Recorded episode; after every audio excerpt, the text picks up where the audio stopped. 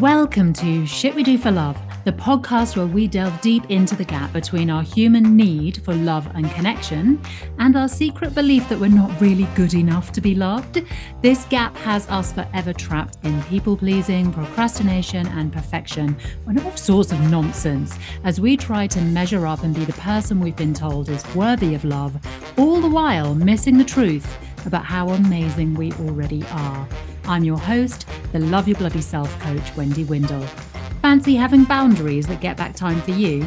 Then head to wendywindle.com to pick up your free guide because never having time for ourselves is just some more shit we do for love. Have you ever wondered if you will fit in or ever tried to fit in? Maybe in advance of starting a new job or going to an event. We do this in subtle ways, right? Like maybe calling ahead to find out what the dress code is, or slightly modifying the way that we talk in front of certain people. And the reason that we do this comes from our evolution. We survived by joining and sticking in social groups. But what if no matter how hard you try, no matter what you wear, no matter how you talk, there's no way you can fit in? That's what Arissan Nicole, today's guest, and I get into. On today's topic, we start off talking about her experience of racism and being othered. And then we get into some deep talk about how she used self love practices to learn to fully accept her identity. And then talk about how to switch careers because Arissan is a career and mindset coach. And she uses career switching as a way to teach her clients how to love themselves. She's a certified life coach, peer mediator, and a fourth degree black belt in Taekwondo. Much respect.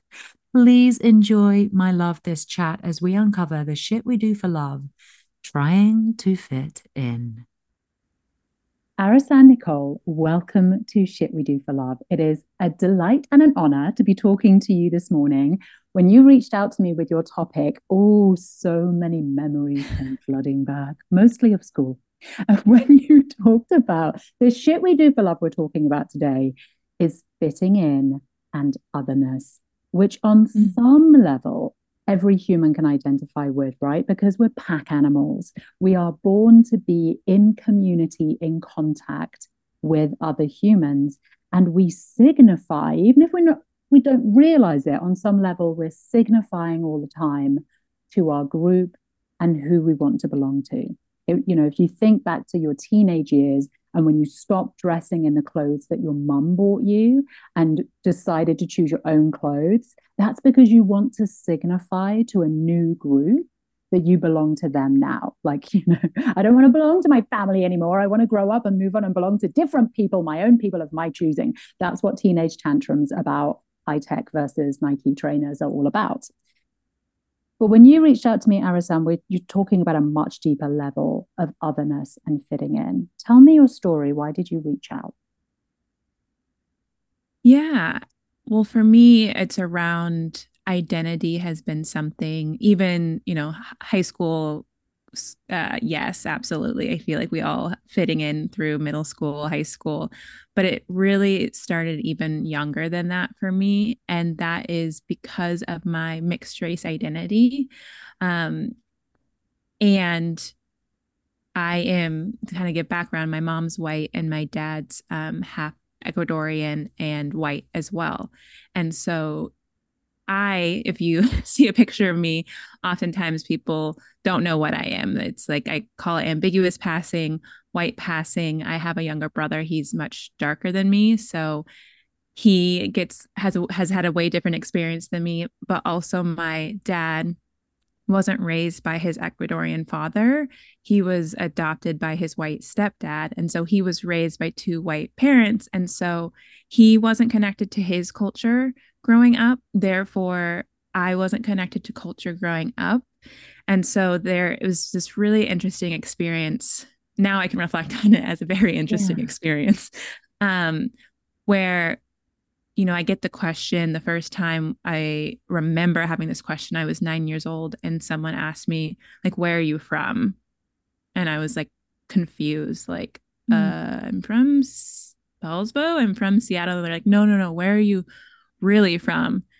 And I was just super confused. I like I didn't know how to answer that. And then they try to go deeper, like, where are your parents from? Because really they weren't asking, you know, where I like grew up. They were trying to get to my cultural like heritage, my my racial and ethnic background.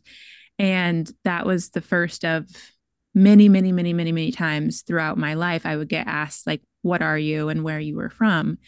And unknowingly back then that kind of put in this projection of when someone asks you what are you or where you're from? oftentimes unless you're traveling you know and it's very often like the accent they're like oh where are you from? And you're like okay obviously you're not here you're not from here. But being asked that you automatically f- feel like you don't belong right there because they're telling you like i don't recognize you or I don't like I can't relate with you and I need to understand where you're from. And so on I didn't realize then that that was a microaggression. I thought it was like, "Oh, I don't belong here. I don't fit in here." And I've really struggled with my identity because I get that question so I would never I've never felt like I was white because I'm not.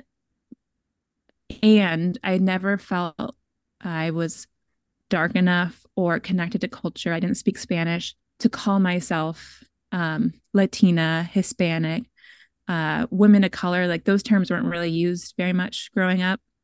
So I feel like that's a more recent um, terminology. And so because of that, I navigated what I called like the other box. Like literally, you go to fill out like a race ethnicity form and it says, like, pick what you have like four or five options and it's like pick one. And so i picked the other box like literally i picked the other box because i was like i'm not i don't fit here and i don't fit here. And so the other box kind of became my identity and how i navigated through life and that I've gotten better with it, but still to this day, because you'd be surprised how many different forms. You could go be going to get a massage and they ask you that question it gave me like an anxiety attack because I was like, every single time I'm confronted with, who are you? Where do you belong? And you're like, I don't nowhere, everywhere. No. and so that really, that has shaped a lot of who I am and my my journey through different parts of life and I've had to really kind of navigate that and come to terms with that because then again I didn't talk about that struggle when I was a kid. I didn't, we wouldn't talk about um, race in the household. So it was really something not until the last even three, four years that it's been something that I allowed myself to like dig in and understand. Wow. And it starts at nine with that question, where are you from? Which I think that's such a beautiful example to give us that you're not traveling you know you're, you're not out and about with a backpack you're a child in your hometown. And someone asks where are you from? Which for anyone listening to this and thinking oh but that's just such an innocent question. That's just curiosity. I love that you actually called it a microaggression because i think this is where this is where systematic racism racism that white people are raised with completely blind to how we've been raised, to ask anybody that we consider different to us, where are you from, is a microaggression. Because as you say, with that question, it doesn't come from a place of innocent, playful curiosity. It comes from a place of labeling. It's saying, I know who I am. I know who my people are. I know what my people look like. And you are not my people. So now you have to, at nine years old and then for the rest of your life, figure out who you are so that I, as a white person, can identify you and put you in a box and understand you better to make me feel more comfortable. And that's why it's aggressive, right? Because all of the onus is on you to figure yourself out. Yeah, absolutely. And again, the microaggression term, I didn't realize this was a microaggression until I was in my mid to late 20s and I was in a diversity training. And I was w- with one of my VPs who was a very lovely white lady. And we were having this conversation I just shared. I was like, oh, yeah, I get asked, like, where are you from? Like, what are you? And at this time, it has become so normalized because it's been happening since nine years old. I never thought to ask, does everyone have that question asked them? And mm-hmm. she had like a look of horror on her face and was like, I have never been asked that question my whole entire life. And I was like, there was like all these like light bulbs and things going off in my head of being like, oh, okay, well, yeah, duh. And so many of these things, and we internalize and we don't talk about. And so then we start adopting it as like an us problem. Like, I just got to like get over it, or I'm I'm being dramatic. And really that's the the uh, systemic racism in play because it thrives in silos and it thrives in silence. And so I wasn't talking about it for 20 years of my life. And I was adopting it as a me problem, as something that I had to just get over instead of recognizing it as a systemic issue that multiple people were having. And then the more I've talked about it, the more I've felt connected with folks. And other people are like, oh, I've had that happen to me. Or I talked about it with my brother for the first time like four years ago. I mean, you know, you know, things like that, you'd think my sibling, I would talk about these things more often, but it was just something that you didn't talk about. And so, yeah, that and um, you're so exotic or you're so ethnic looking, like I are compliments, right? I get so many compliments that really are like, you're so different. and so, yeah, it's very interesting to look back now. And it, it still happens. I was just at dinner like two weeks ago and I got a comment like that. And I'm like, come on, people, we're in 2023. I live in Seattle. Like we're supposed to be better, but we're not. and again, it comes from that place of complete ignorance, right? Of somebody thinking that they're paying you a compliment and they haven't done the work to actually sit with yourself and think, wait, why do I think it's okay to basically tell somebody that they're really different looking? Because one of our fundamental needs is to feel like we belong. And there you mm-hmm. are having dinner with friends, and suddenly somebody has said, You don't belong. You're different. Yeah. And you mentioned yeah. that, like, you know, filling in a form to get a massage. I mean, my goodness, if you can't even get a massage without having to face the issue of race, and this is something I think that white people, I'm going to speak for white people because I'm white. My mm-hmm. lived experience of being a white person is that I've never had to think about race. Mm. And my box was always at the top. Mm. You know, and even that in itself, I had to learn it really just in the last few years what an immense privilege that is. Nobody's ever asked me where I'm from or questioned my race, and my box is always at the top, which to me has always signaled back to me, you belong here, you're normal, everything else is other, which is an immense privilege to have been given simply by accident of birth. How does it affect you, Arissan? You said about that anxiety having to tick the boxes. How did that play out in your life? Every every part of my life. Mm. um, because just some things that you just said right there uh i wasn't normal.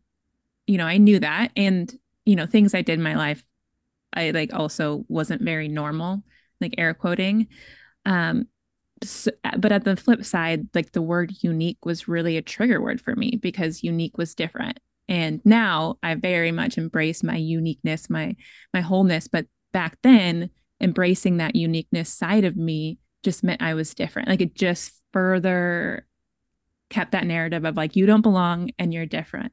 And it really also impacted, um, I didn't have any control over, like, I don't have any control over my race. I don't have control over um, how I was, like, what I look like and how I was born. But the other things I could control was you know, I went hard on being the really good student, being the good child, being um, what everyone else needed. And so then I had shaped my whole life trying to get this uh, sense of belonging and this sense of uh, community or this sense of enoughness from others. So I really just leaned hard into this outside validation needing to happen because I wanted, I craved that feeling of fitting in and belonging. And you know, as you know, if you're constantly seeking outside validation and craving that, then you're not you're not giving it for yourself, and that's not you're not going to find really what you're you're truly looking for until you you know stop and, and look inwards. And I was afraid of that. I was afraid of embracing my full self because I thought I would be equally too much and not enough at the same time. And so that really impacted every single part of my life. And I didn't realize when it was happening that, you know, this was rooted in my identity issues. And if you're having identity issues, it's probably impacting every single part of your life because you're changing how you show up. And so, yeah, I mean, even when I was six, so nine was the first time I remember that question, but I was six years old. It was remembering being um, going to my first fashion show because I really wanted to be a model. I begged my mom to do one of those like uh, mall fashion show modeling contests. Mm-hmm. And I skipped basketball practice to go. And I lost to these two blonde twins. And afterwards, I was so upset.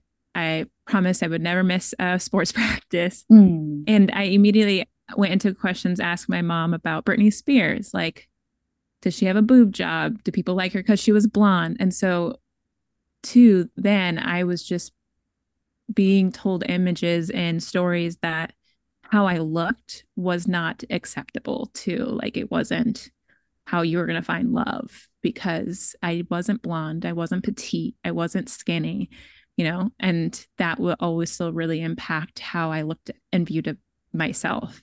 And then you're going to be told that, hey, you look like an Amazon queen or warrior, princess or exotic or ethnic. And then you're like, just further like validated my like, oh, I'm not pretty because I'm not blonde. And also these people are telling me that I'm exotic and like I belong in a jungle.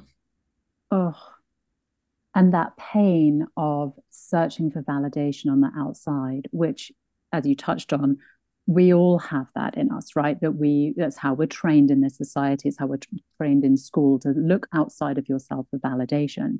But when you're looking outside of yourself for validation of the simplest level of, do I belong here? Is how I look acceptable? And getting the answer back, no. No, it's not. Like, you can't win this race. The way you look is not what's normal here, it's not what's considered beautiful you are beautiful, but in a fetishized, exotic, otherness way. And how are you supposed to feel at home with that feedback? I didn't. Yeah. at all. I never did. I my confident the thing is what's interesting is I have and I wouldn't even say it was a false confidence, but it was like an armor that I like learned to put on, and I w- carried myself very confidently to things that I did. And when it came to like romantic relationships, my confidence was shot. Like I was confident in my abilities, I was confident in my brain, but I wasn't uh, confident in like someone accepting me for me and like loving me for me. And so I yeah, that confidence piece wasn't there when it came to like loving myself. I had had none and even now I still have to like really be intentional with it because I can feel sometimes those old cycles and patterns slip back in when I'm like dating and and things like that because I instantly jump into I'm not the ideal. Like this is I'm different. I'm unique. This is. I'm not the mm-hmm. person that you want to be with. And so yeah, it's a lot of self-love work and i didn't do that until you know my late 20s early 30s and what was the turnaround for you arissan? What made you realize wait a second this looking outside of myself for validation is never going to work because i'm always hearing mm-hmm. a message that actually crumbles my confidence? How have you been able to claim your own identity for yourself if that's even a goal for you? Yeah you know, I think through, you know, the self love, personal development journey, I've always been really into, you know, self development. So it happened in kind of a couple different ways. One was I dated enough uh, really toxic men that I got a therapist. so that helped. um, that- I love how you put that. I feel like I was the same way. You date enough toxic men that you're like, maybe a therapist is the next person I should be spending my time yeah. with. yeah. So there is some things that I uncovered there, but honestly, on the identity piece, it I had like accepted I had accept accepted that I was never going to have acceptance on it. And then in 2020, when in the states there was like the murder of George Floyd and Breonna Taylor, and then all the the protests that happened. At the time, I was working in corporate America, and during that time, you know, you got all the messages and stuff like don't talk to your black employees, don't talk to your black friends, like don't burden them with your questions or your like aha moments that you're just realizing that racism in America exists is a thing. Eh, yeah. Is a thing. And so that was the message. But what happened was people, white people, got it in their head of like, oh, don't talk to black people. Who do I talk to? The next best thing, another person of color, not another white person. And so that was the first time really in my life that I was like, oh, I am a person of color because you guys are making it, or you all are making it very clear because you're coming to me with all these questions. You're coming to me huh. with uh-huh. all these like burdens and this guilt because I can explain it to you. And I've had like, I've had like experience with some of the stuff, like obviously not, not at all the same level or degree and so that right there, I think was the crack that I was like, allowed myself to think and talk about it. Because before, again, I thought it was a, just a me issue. Like I just thought it was something wrong with me that I just needed to love myself more. I didn't realize that these microaggressions that have followed me my whole life was impacting how I viewed myself. Right. I just thought you just have to work harder or you just have to love yourself more and then that will fix so when i realized and i accepted that i was a person of color too because i was also in denial i wouldn't say denial but i didn't feel like i had the right to call myself a person of color because i had so many privileges um, in life and because i am for the most part especially in the dead of winter pretty white passing. Mm. and so i didn't feel like i could could own that. But but not owning that part of my identity if you're not owning a part of your identity then that self-love piece is never going to be complete. And so that was kind of the first time that i was like own your identity. Start t- so i started talking with friends more. I started talking with other um, folks that had, had this experience. I started talking with my brother and hearing his stories and how he like grew like these things that i'd never talked with anyone about. And so the more i talked about it then I could accept it more. Then the things that I've been putting off because of fear or things I wanted to love love to do, I didn't it didn't feel as scary because I was like accepting accepting myself for the first time. So so many things that I had been avoiding, I was like, I'm not good enough for it, or I'm not, you know, I had this narrative and my identity was supporting that narrative of like I can't do things. And so once I kind of accepted that part of my identity, and that kind of blew up the excuses I was mm-hmm. putting of like I can't do something. And so, you know, I really now when I talk with clients and I talk with folks, I really do believe that you can't belong anywhere until you belong to yourself first. And I needed that was kind of a key moment where I realized that I was okay um, with me and who I was fully, and I didn't need that outside validation. I'm going to have you say that again because that was absolute gold. Yeah, it's you can't you belong. can't anywhere until you belong to yourself first. Mm. Yeah. And it's not simple. I mean, it's not easy and it's simple once you you get there because you realize if you're feel good in your body, you feel like you belong in your body, then the connection and community and finding that outward belonging feels way different. Doesn't mean that the communities and, and people that you love or connected to change. It just changes how you feel in those situations. Mm-hmm. That's a powerful story to tell, taking it straight from the, I mean, suddenly I can just from what you're saying, I imagine this dilemma you're in of, well, I'm white passing. Nobody really treats me like a person of color. I just get these microaggressions, but maybe I'm just making it up. Maybe this is just a me problem, right? Maybe this is just something I've internalized. And then suddenly in 2020, it's like people come and they hand you your label. They mm. hand you how they've been thinking of you all these years, but maybe never really said it of you're not white. Yeah. Which forces you to confront the truth, one of how they feel about you. I mean, imagine that for a start must have been pretty overwhelming to be like, oh, okay, wow, you know, way to let yeah. me know what you've been thinking of me all these years. Okay, great. And then, you know, oh, by the way, Arissan, um, you don't belong. So can you help us bridge into the black community? Like what? you know, white yeah. suck. Then, it was a hard month. oh. And then a lot of tears. A lot. My goodness. But then to have the courage to say, okay, so I haven't made this up. Mm. This isn't a me problem. This is a problem of me existing in this world and I have been leaving a part of myself out. Mm-hmm. How do you begin to call that part of yourself back in in terms of self love? Where did self love begin for you? Mm.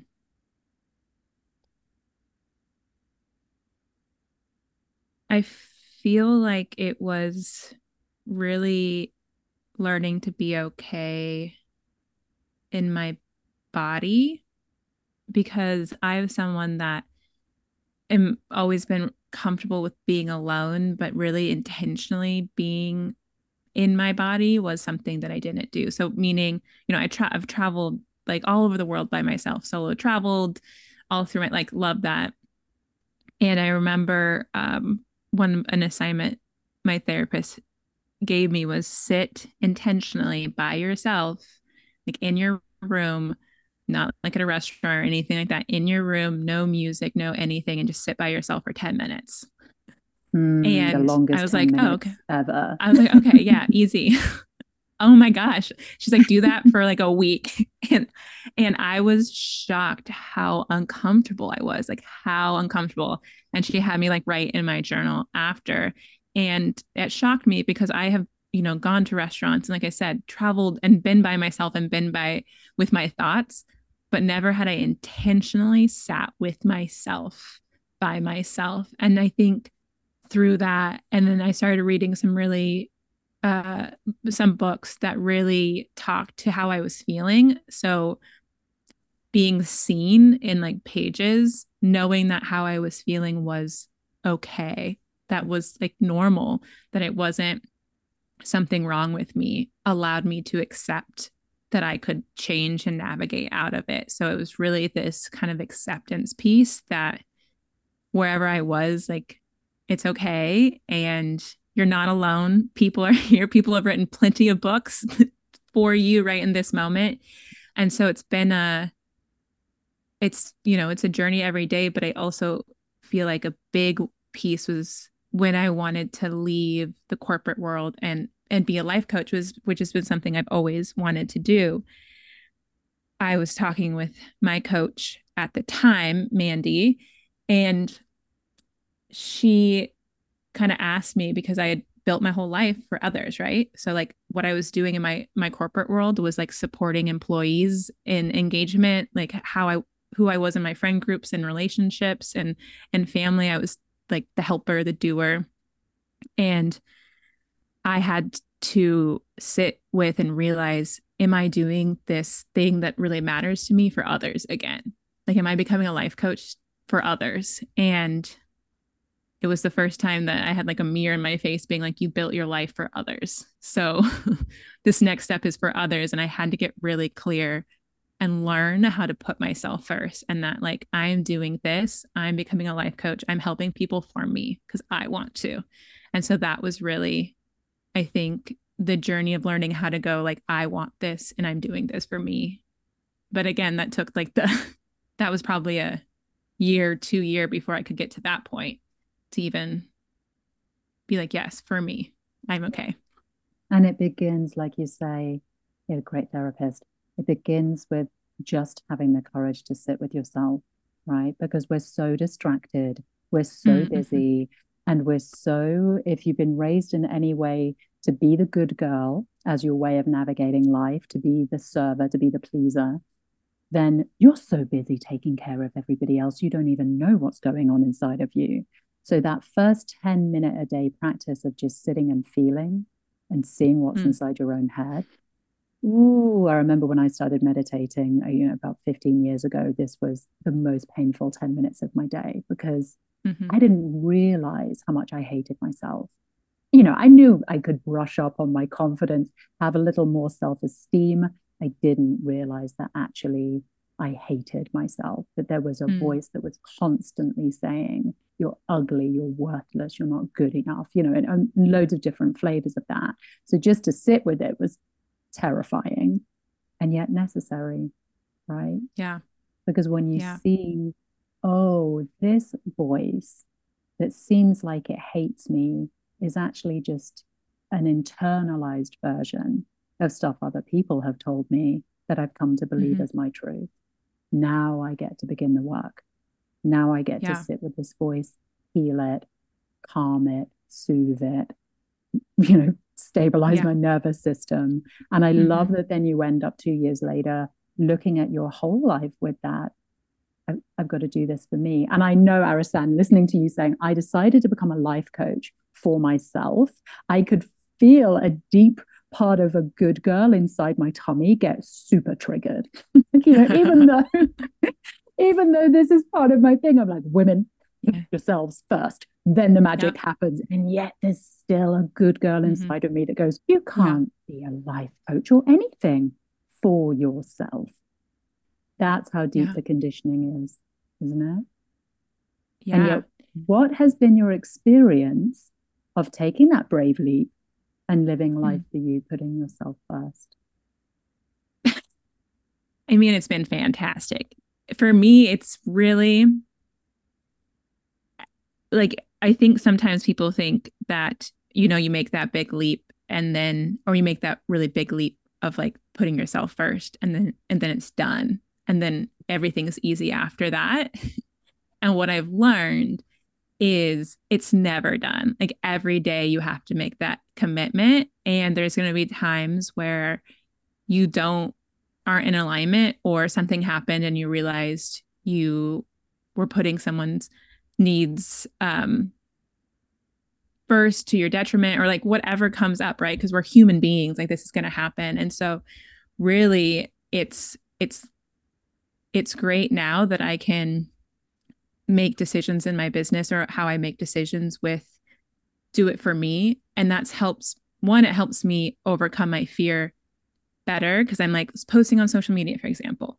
I don't post on social media for others. Like when I first started posting on social media and doing videos, I had a deep fear of it. And so for me, when I ground in to do it for me, like show myself that I can do it, it makes it not as scary because I'm not allowing others' opinions to impact how I show up. And so, if anything, it helps me navigate life in a really mm-hmm. wonderful way. And like, I can always ground into that question and check in with myself. I'm not always like living it. There's, I mean, because there's also people in my life that I want to take care of and mm-hmm. and I'm still a human being that's learning how to set boundaries with certain people.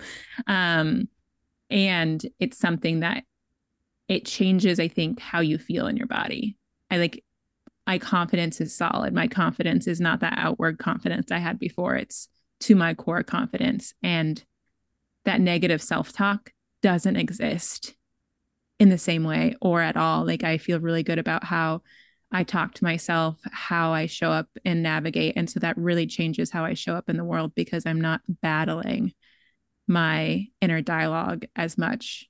I'm more battling my fears and understanding and and influences outwards. If that if that that was a clear if that I mean I don't know if that, that makes totally makes sense as well. Sense. And talking about as well the difference between that, I've come to term it really as false bravado. You know, I mm. did not have a lot of confidence in my life, but boy, I've had plenty of false bravado. You know, I knew how to put on that face. I knew how to be the life of the party and be dying inside as well, you know, and go home and recriminate myself for every stupid thing I said at that party. My God, like, how will I ever get over it for days afterwards? Because yeah. there was no confidence there. And that's what it's like to live for other people, right? That's mm-hmm. what it's mm-hmm. like to be constantly searching for that validation outside, which will never come enough to fill the hole. And I feel mm. like this is the lie that we're living in this world, in this culture, right? Of everything is turned outward you know just yeah. earn enough money and get the big enough house and then get the big enough car and then get the beautiful enough partner and then get the perfect and then you will feel great and it's such a lie you know like yeah. people work themselves to death for other people for the salary for the house for the car for the imaginary partner and still then feel empty and yet to flip the script on its head and say i'm going to work in a way that makes me feel great today I'm going to put my needs first feels like betraying everything we were raised to believe. Right. Yeah. Like Absolutely. what you said earlier, oh, I'm going to put myself first. My fear pops up and says, like, oh my goodness, you can't put yourself first. And the story that comes along with it is because then you won't be part of society. Like you'll be mm-hmm. a lone mm-hmm. wolf and you can't live as a yeah. lone wolf because we're pack animals. You need to come and belong and fit in with us by putting us first. It's like there. Yeah. That's the story we're raised with, right? Yeah. And I I talk to with clients, especially when I first start working with folks. And when I first started coaching, I worked with around belonging, identity, and, and empowerment. Um, is having this, I say, being selfish is actually the most self selfless thing you can do for yourself and others around you because this narrative, and I always usually call this out of this narrative of you need to be the good girl, that if you put yourself first, then you're a bad person and, and you don't care about others and, and you won't be accepted. I go, who put that narrative into your brain? Because you didn't come into this world as a crying baby with that narrative in your brain.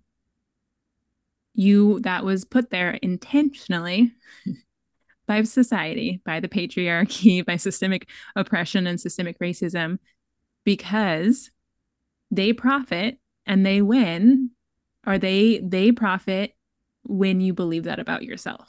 Mm-hmm. When you believe that you are not worthy as a woman, when you believe that you can't ask for what you want, that keeps those power dynamics that have been play in play for hundreds of years in play. And so it's to society's advantage those that control most of the money and the power to have you keep believing that about yourself. And so, you know, I say uh being a, a woman like that knows herself is one of the most radical things in in the world because being yourself is as a woman a radical act in today's society because everyone and everything is telling you do not be that yourself because it is wrong and it is bad. And I'm going to tell you 500 different ways why. Oh, it's too much. It's not enough. It's just, you know, we we live in this Goldilocks world, right? Of like, you know, too hot, too cold, too, it's just, mm-hmm. it's never, you're never just right until the day you decide mm-hmm. I'm just right. And I, yeah. I'm on board with you here, Arissan. I think it, this is the revolution, and it is a revolutionary act as a woman, especially a woman of color, to stand up and say, "I'm enough as I am, and I'm going to mm-hmm. put my needs first and trust my body, and mm-hmm. trust the signals that my nervous system are giving me. It feels wrong, therefore it's wrong. I'm not doing it. This feels great, therefore I'm doing it." Is a massively radical, revolutionary act that we can all do in our own kitchens right now. How good are you at saying no? We all know we need boundaries, but we can fail at the first hurdle. Just saying no. Sorry, Zamo, it's not that easy. I've created a handy guide just for you how to build boundaries that get back time for you, go and grab your free copy over at wendywindle.com because learning how to say no is it is the key to having more time in your diary and more time for you to do all of the work that it takes to actually build that habit of self love. But you'll never get there until you learn how to say no. So go learn, grab that free guide, learn how to say no we rejoin the conversation as we talk about what no feels like and how to discern the difference between saying no out of fear and saying no because you really need to say no. And we get into the work that Arissan does now, helping women to switch careers. If you've been thinking about a career switch or you're unhappy in your job, definitely stay to the end and it's a practice right? Because i feel like sometimes there's this idea that it's going to feel good coming through this self love like yeah. Oh if it feels awful you're probably on the right track. Yeah i'm like most of this like healing felt really shitty in the moment. I was like when is this done? And then after you're like oh that was necessary. Good. Thanks. I've come um, to realize that that feeling of abject terror is it was always there. It's just it's like mm. a zit, right? I'm gonna get really gross now, people. But it's like a zit that was under the surface of the skin. It's there and you feel it and it's annoying and it's affecting you, but it hasn't come to a head. And then when you start putting ointment on it to draw it out, oh my mm-hmm. goodness, the yellow head that comes up on this thing is terrifying but it's on its way up and out. I'm, I told you it's going to be yeah. gross. I don't know. I just made myself feel a bit sick. I don't know where that came from. I mean, it's a it's a good one because I, I uh I, there's difference between like a hard no is what I call it in your body where you're just like your gut is just like no, and then there's fear mm. and uncomfortability. And so one of my uh things I follow now is that fear and that uncomfortability, because that usually is me telling me that's the direction I need to go, that I need to lean into that fear. It's different than, and this is where knowing and trusting your body is important because it's different than feeling a no and being like, well, I'm feeling this, but maybe I just need to do this to prove something. That's mm-hmm. different than this thing kind of freaks me out and pushes me out of my comfort zone. So I'm going to follow that and like lean into this uncomfortability. Um, and that's why I say it's like a practice in like building a muscle because I also think you can't just, if you've never felt this wholeness or this like full love, it can feel really um, uncomfortable, but it can feel really hard to understand and like it, you almost can't accept it. So it's like almost you have to um, expand slowly your body's ability to believe that you can accept it. So oftentimes it, and then sometimes it is a big breakthrough, and all of a sudden you're feeling like everything I can do anything. And but usually in my experience, my personal experience and my clients' experience, like you have to build your threshold for this kind of self love and this self confidence and this fear. And again, that's why I, I kind of follow my fear because I know that's going to lead me to more abundance and more spaciousness. Um, but I think that sometimes feels counterintuitive when we want it to feel yes. good all the time. Well, I think because it's a lie of the self-help industry, isn't it? Of like, you know, follow your bliss. And you're like, but this mm-hmm. feels terrifying and weird and awkward. And all of my worst childhood memories about being bullied have come to the surface. So that's not my bliss. So I shouldn't do it. Right. And part of self-love, I love that you said this, it is, it's learning, it's that discernment between what is a hard no. And for me as mm-hmm. well, I've learned that from working on myself for years and working with clients that it comes work on yourself 1st mm-hmm. So if mm-hmm. you feel awkward, icky, or any way knownness around putting your trust outside of yourself in um, an organization or mm-hmm. a purchase or a person, trust that no. Just let that be a no. You'll you'll come and deal with it later on at another level. Mm-hmm. But when it comes to dealing with yourself, just that internalized I'd really like to go traveling, for example, mm. but I feel scared and I'm worried mm-hmm. what that all the only person in this situation you need to trust is yourself.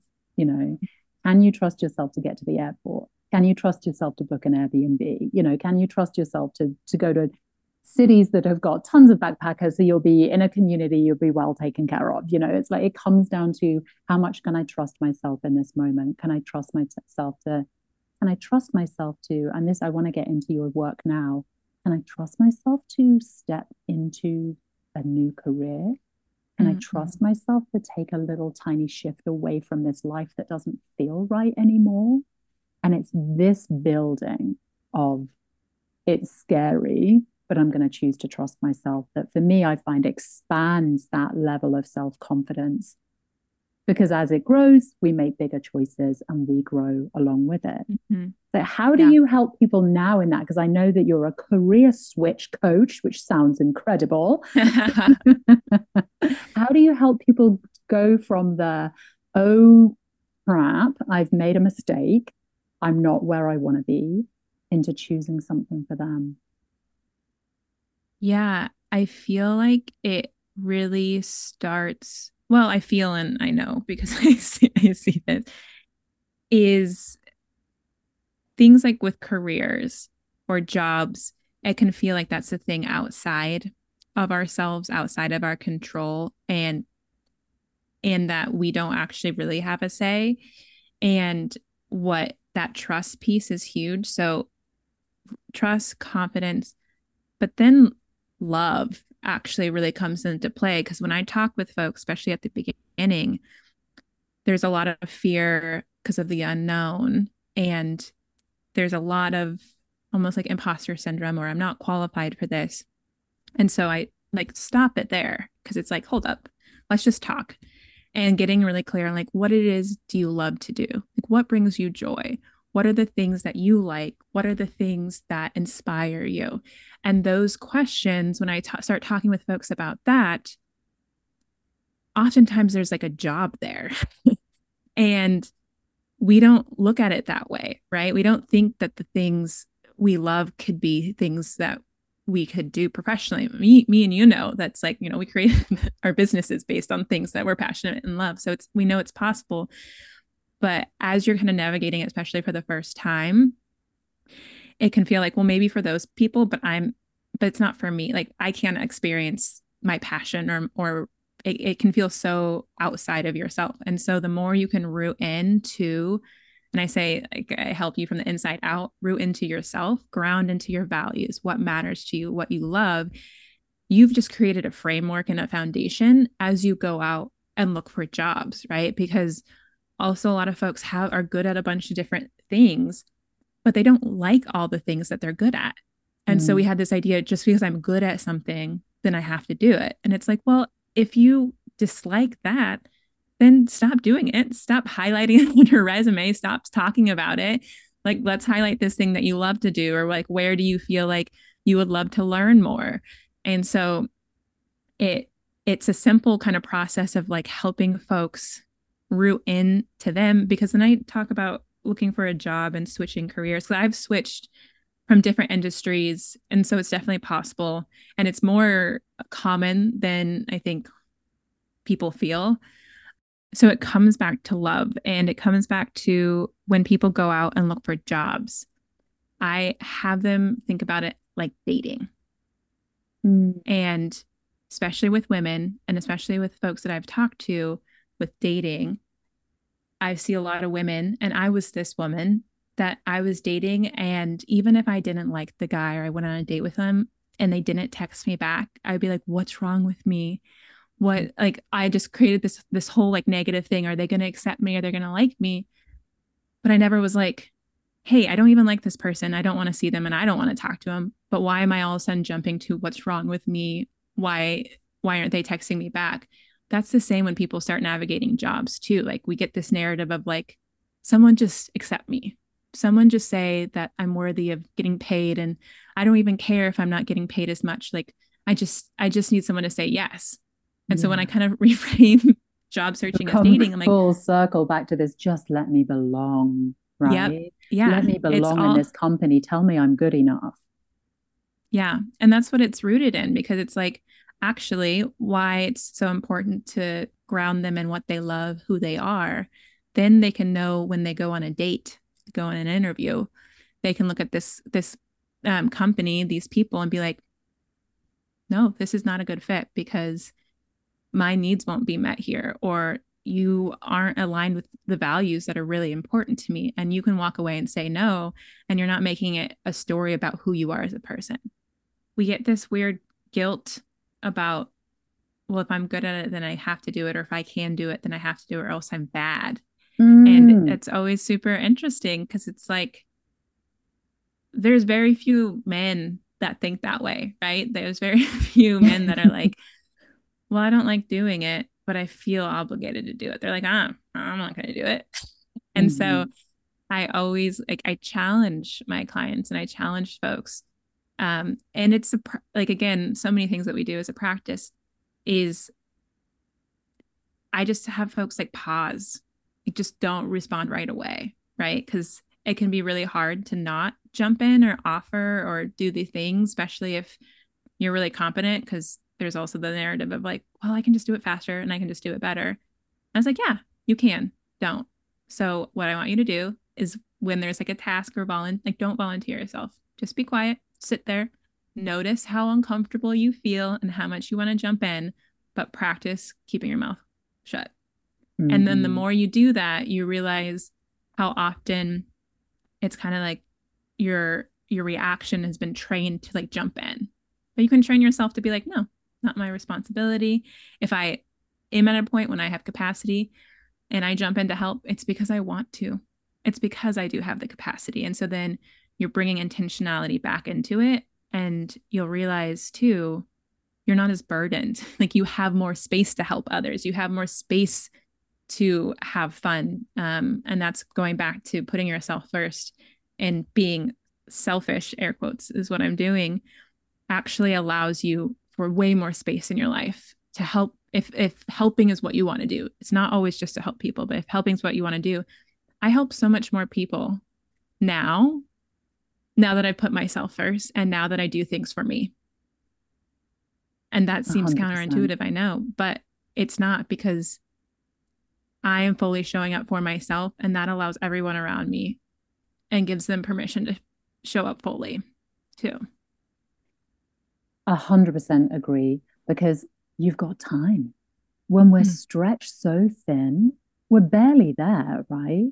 But when you've given yourself time in your calendar to take care of yourself and to only do what you have the capacity to do, especially in terms of giving, then when you give, it's 100% in, fully present, in joy, in flow, with the right energy showing up. You know, yeah. and I've been in that room. I love that advice too, Arissan, of just don't put your hand up. And I've certainly been in that room plenty of times where I've made that decision of I'm not going to put my hand up. And it's really awkward. And everyone's mm. looking at you with those eyes questioning, like, why is your yeah. hand not up? You're the person who always does the things. Mm-hmm. And I had to trust that there was somebody, at least one person in the room, who was having the equal pain on the opposite end of mm. having that narrative of, I really want to, but I'm not very good at it. And mm. Wendy's going to put her hand up anyway, or you know, one of the other leaders in the room will put their hand up because they always do. So, and knowing that there was somebody sitting there just waiting for the opportunity mm. gave me yeah. the ability to wait it out because eventually someone puts their hand up and is really shy and timid and like, well, I've never done it and I might need some help. And is I will help you. I will send yeah. you my check sheets. I will help yeah. you do this, but I'm not doing it. And well done for stepping up. Yeah. You create space for other people to step up. Arissan, I said before we started recording this that I was willing to just let this chat go any which way it wanted to. And you have been so fluid and generous in allowing this to just morph and change and shift and be such an incredibly deep conversation that I know I'm going to stop recording and then go and listen to the recording immediately to suck the marrow out of your bones. You have given us so much that it's almost cheeky, but I'm going to ask anyway for one last thing. Arissan, mm-hmm. is there some shit you do for love that you're either still working on, which is cool? We are all a work in progress, or maybe there's something that you've drawn a line under that you want to share that you're like, I don't do that shit for love anymore. What is it? Oh, it's something I'm working on in the fact that I'm working on holding my line. I'm proud that I haven't crossed my line. but it's still, I get challenged uh, on it. And that is being everything and anything to men that I date and oh. Bending over backwards. Like I have done some wild things, like help men get degrees and graduate and and do things for like breadcrumbs. And I've said, you know what? no. Again, I'm taking I have to take my own advice. And so there's times where I just shut my mouth and I don't say anything. I don't volunteer. I don't try to help. I don't try to fix.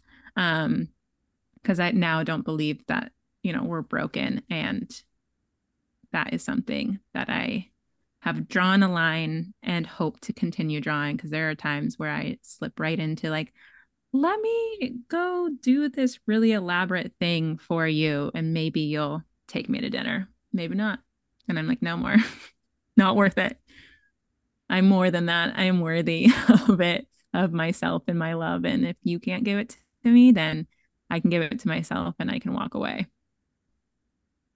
Powerful, powerful words. And what a beautiful image as well of you against your conditioning and the internal voices and the sad puppy dog eyes of whoever you're dating who hold your line and say, no, mm-hmm. not yep. my problem, buddy. Not my problem. Not my problem. I'm not here to make your life better so that you can go and throw me out when you're all better. Ooh, I feel like you just opened the door into a whole other podcast there, Arissan. Yeah. remember, remember that therapist that I needed to get there? That's what we started talking about. that was like the I think I need to become a life coach so people pay me for helping them fix their lives, not these toxic men that just treat me like shit after I make their lives easier and better. Oh, yes, there's a whole message here in wait until they commit and then commitment first, please. Yeah. Commitment first. And of course, commitment to yourself and to holding your line. Arissan, I mean it. I really I could listen to this podcast immediately afterwards because you went so deep and gave so much of yourself, which was incredibly generous and brave and vulnerable of you. Thank you deeply. Thank you for being here and for sharing your story. Thank you for having me. This was absolutely lovely. I'm glad to hear it. what a huge conversation. Othering and microaggressions, trying to sit, fit in and be enough. How self acceptance and self love aren't always comfortable. And then career switching advice. I need a cup of tea.